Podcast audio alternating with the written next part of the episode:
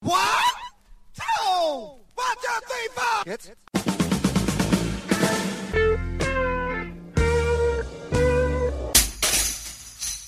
Herzlich willkommen in der Kulturviertelstunde von www.kulturwoche.at und einem Interview mit Ludwig Hirsch. Von dunkelgrau bis rosarot, von tiefschwarz bis schneeweiß sind auch die Lieder auf dem neuen Album In Ewigkeit Damen, erschienen bei Universal Music von Ludwig Hirsch. Und wie immer passen sie nicht in einen kleinen Schuhkarton. Der Sänger und Komponist lässt die Wintertraurigkeit aus seinem Herzen und stolziert raus in die Welt, Richtung Horizont, mal mutig, mal missmutig, mal als verliebter Kreuzotter verkleidet, mal als Racheengel getarnt. Ludwig Hirsch, der Geschichtenerzähler. Hervorragend gleich mal der Einstieg mit Rebecca und ich. Der Titel kommt nicht von ungefähr, denn mit Rebecca Backen gibt es hier ein außergewöhnliches wie exzellentes Duett zu hören. Hirsch beginnt bei diesem sich vor Frauen verbeugenden Konzeptalbum vor unvorstellbar langer Zeit, als die Menschen noch am ganzen Körper behaart waren, als sie noch keine Sprache hatten und sich nur durch lautes Bellen, wildes Gestikulieren und heftiges Stampfen untereinander verständlich machen konnten. Superb auch die vielen Wortspiele, das Jonglieren mit Sinn und Verdrehung, wie zum Beispiel Lieber fünf vor zwölf als gar keine nach elf, wie er in Marion, dem zweiten großen Höhepunkt des Albums singt Musikalisch bewegt sich Hirsch stilsicher zwischen Lamour-Hatschern und dunklen Chansons, zwischen nur allzu braven Mini-Rock'n'Roll-Inszenierungen und sanften Balladen. Gute Unterhaltung wünscht Manfred Horak.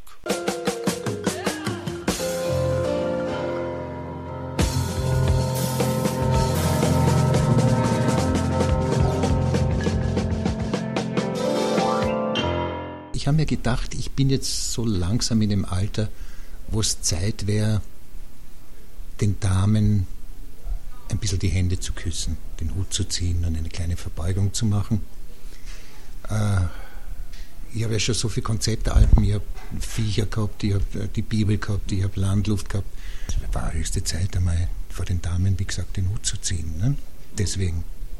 Aber ich glaube, das Alter ist jetzt genau richtig, weil wenn man zum Beispiel in meinem Alter so Liebeserklärungen macht, die ja auch drauf sind auf manchen Liedern, äh, dann nimmt man das nicht so übel, als wenn man es mit 30 oder mit 35 man sagt, aha, jetzt ist er wieder brünftig, der Hirsch. Ja, und jetzt ist, glaube ich, bin ich schon in einem Alter, wo man ohne weiteres Liebeslieder singen kann, ohne dass man irgendwelche Hintergedanken hat dabei. Wir haben uns immer mögen, da haben wir uns noch gar nicht gekannt ich habe sie immer sehr geschätzt, habe ihre Art zu singen, ihre Art Musik, die sie macht, immer sehr mögen. Und dann irgendwann habe ich erfahren, dass sie mich auch mag, dass sie sogar in einem Konzert war bei mir einmal, ich habe gar nichts gewusst davon. Und dann haben wir uns Gott sei Dank irgendwann einmal kennengelernt und uns gleich, ja, und sind gleich zu Bruder und Schwester im Geist geworden und haben uns natürlich ausgemacht, irgendwann einmal werden wir miteinander was machen. Und das hat sich jetzt ergeben und ich bin sehr froh und ich freue mich wirklich, weil sie singt so zauberhaft auf dem Lied in Norwegisch, das ist ihre Sprache. Und ich weiß nicht, ob du das hörst oder ob man es hört, sie singt ja auf Norwegisch den Refrain vom Alten Wolf, vom Schwarzen Vogel und von Illigam Ruken. Ne? Ich finde das ganz, ganz lieb und ganz zauberhaft von ihr. Ich freue mich sehr, dass sie dabei ist. Sie hat auch so eine unverwechselbare Stimme. Wunderbar, also ja, ja, ja, ja, ja, schön, schön. Deswegen habe ich es auch gleich als erstes genommen, die Nummer. Ja, ich habe sie mit als Texterin aufgenommen weil sie ja doch das Ganze ins Norwegische übersetzt hat und ist Fairplay, finde ich, gell? dass man sie als Textautorin mitnimmt. Äh, na, entstanden, äh, eingefallen ist mir das Ganze, ist eigentlich, na, ist mir eingefallen, weil, weil ich habe lange, und was mache ich mit der Rebecca? Sie kommt ja doch vom Jazz und, und ich habe da nicht so wahnsinnig viel Beziehung dazu und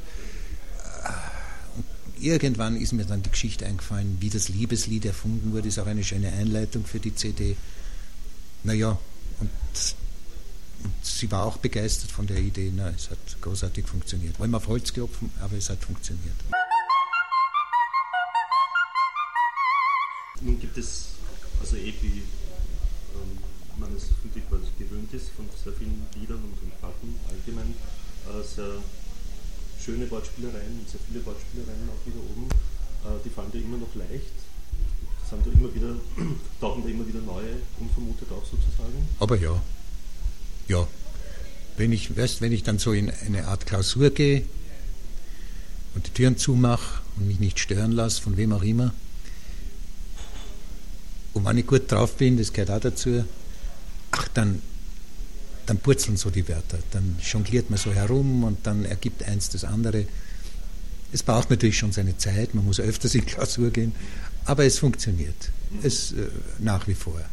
Ja, ich mag das gern, so mit Wörtern spielen, mit ich mag es auch nach wie vor gern, das habe ich auf dem Album auch, äh, mich in fremde Situationen, fremde Figuren hineinzuversetzen, zu erfinden, Geschichten zu erfinden, ganz einfach. Das liegt vielleicht daran, dass ich doch vom Theater komme und als Schauspieler immer gewohnt war, in fremde Figuren reinzuschlüpfen. Das versuche ich auch bei meinen Liedern sehr oft. Gell? Also viele Damen, die da angesprochen sind auf der CD, sind erfunden. Die gibt es nicht. Einige gibt es, aber viele gibt es nicht. Gott sei Dank. Ja. Mhm.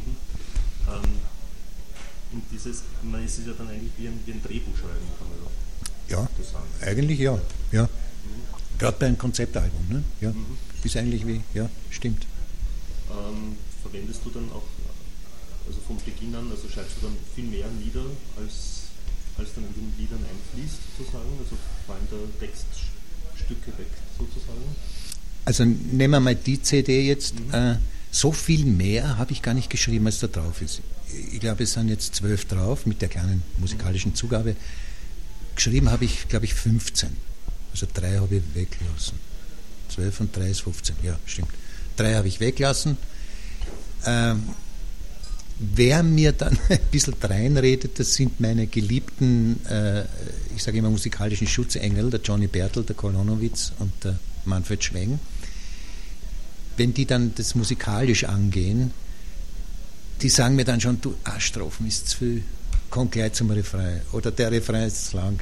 Da muss ich natürlich schon noch wieder ein bisschen dran arbeiten, ne? weil ich habe da absolutes Vertrauen zu denen, die kennen sich als Profis, ne? die wissen, ob ein Lied zu lang ist oder ob, ob ein, ein, eine Strophe unnötig ist und so. Dann wird noch ein bisschen ausgebessert, aber ja, soll nichts Schlimmeres passieren. Mhm. Also so stört dich nicht, wenn so Kritik sozusagen von außen kommt? Nein, nein, nein, nein, da habe ich absolutes Vertrauen. Die haben auch immer recht, muss ich ehrlich sagen. Die Zusammenarbeit mit Bertel und, und, und Polonowitz besteht ja auch schon seit sehr lang. Ewigkeit sehr lang, ja.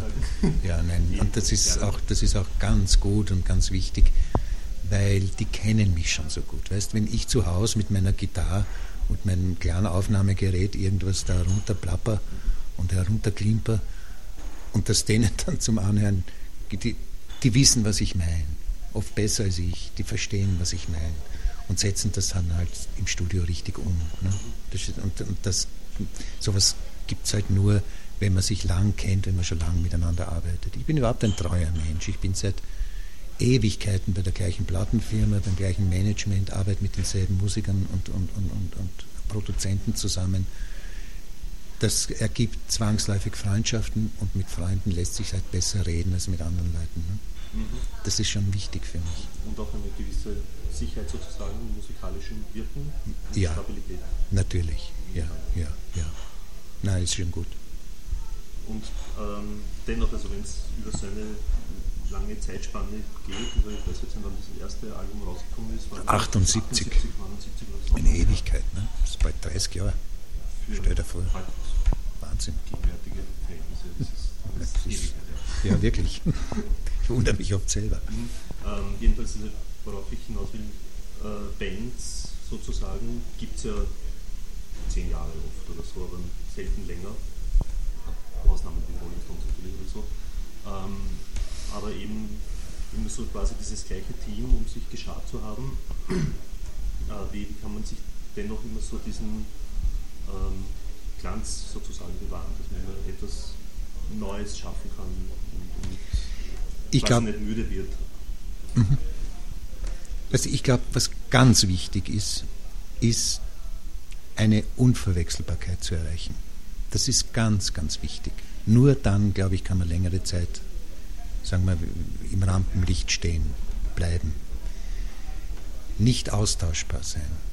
Und das ist jetzt ein arroganter, blöder Tipp, aber es ist mein gutes Recht in meinem Alter an junge Leute, die jetzt in die Musikbranche einsteigen bitte sucht euch eine Unverwechselbarkeit. Gell?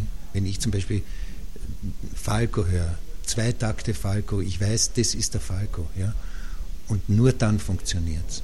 Nur dann funktioniert es. Es ist sinnlos, irgendwie ein Abziehbild zu sein von irgendwem anderen. Also wenn jetzt, nehmen wir jetzt irgendeinen George Michael oder als Beispiel, wenn einer jetzt singt wie der George Michael, dann kann es eine Zeit lang funktionieren, aber irgendwann gehen dann die Leute ins Geschäft und kaufen sich den George Michael und nicht den Hansi Huber, der singt wie der George Michael, weil die CD kostet genauso viel wie die von Hansi Huber. Ne? Das ist, glaube ich, sehr wichtig. Nur dann kann man überleben in der Branche.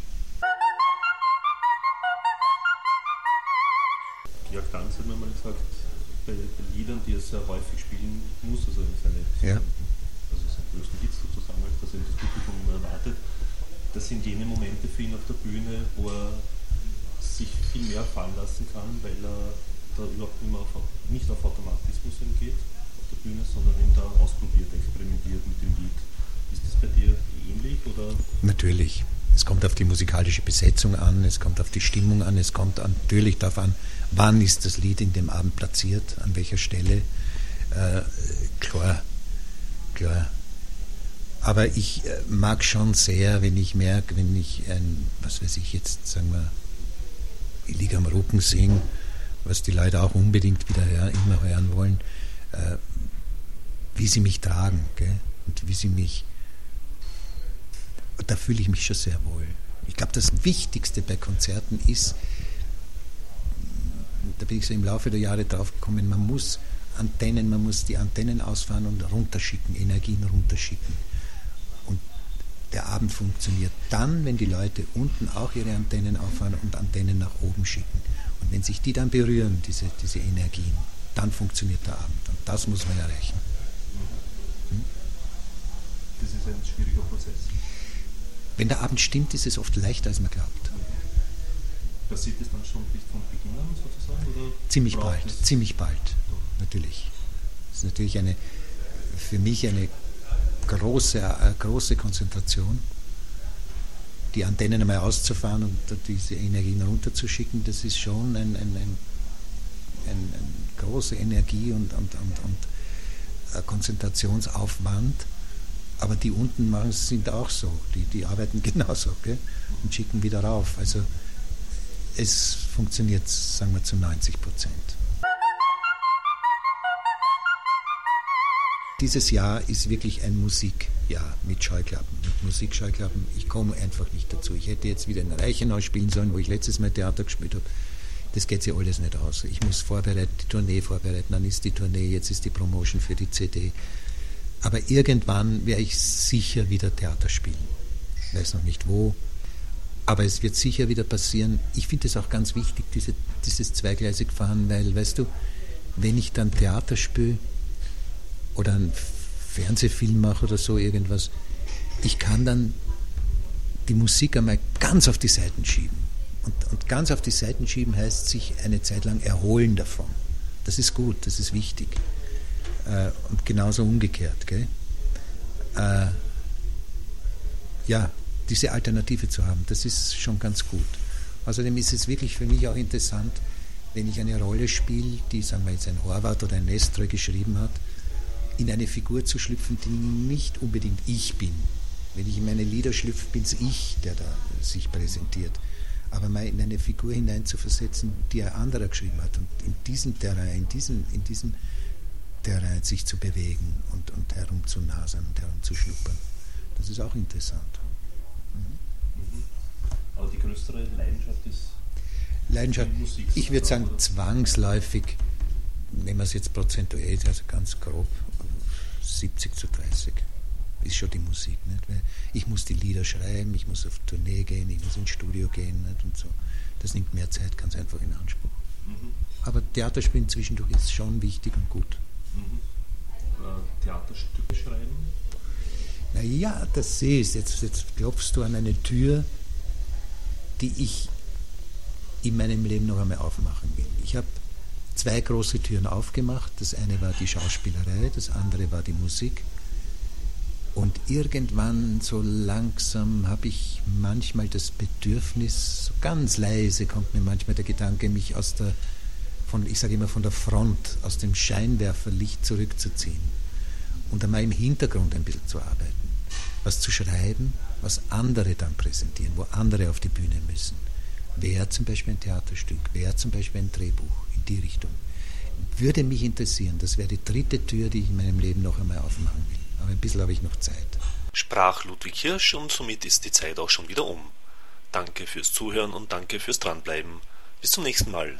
Ihr Manfred Horak.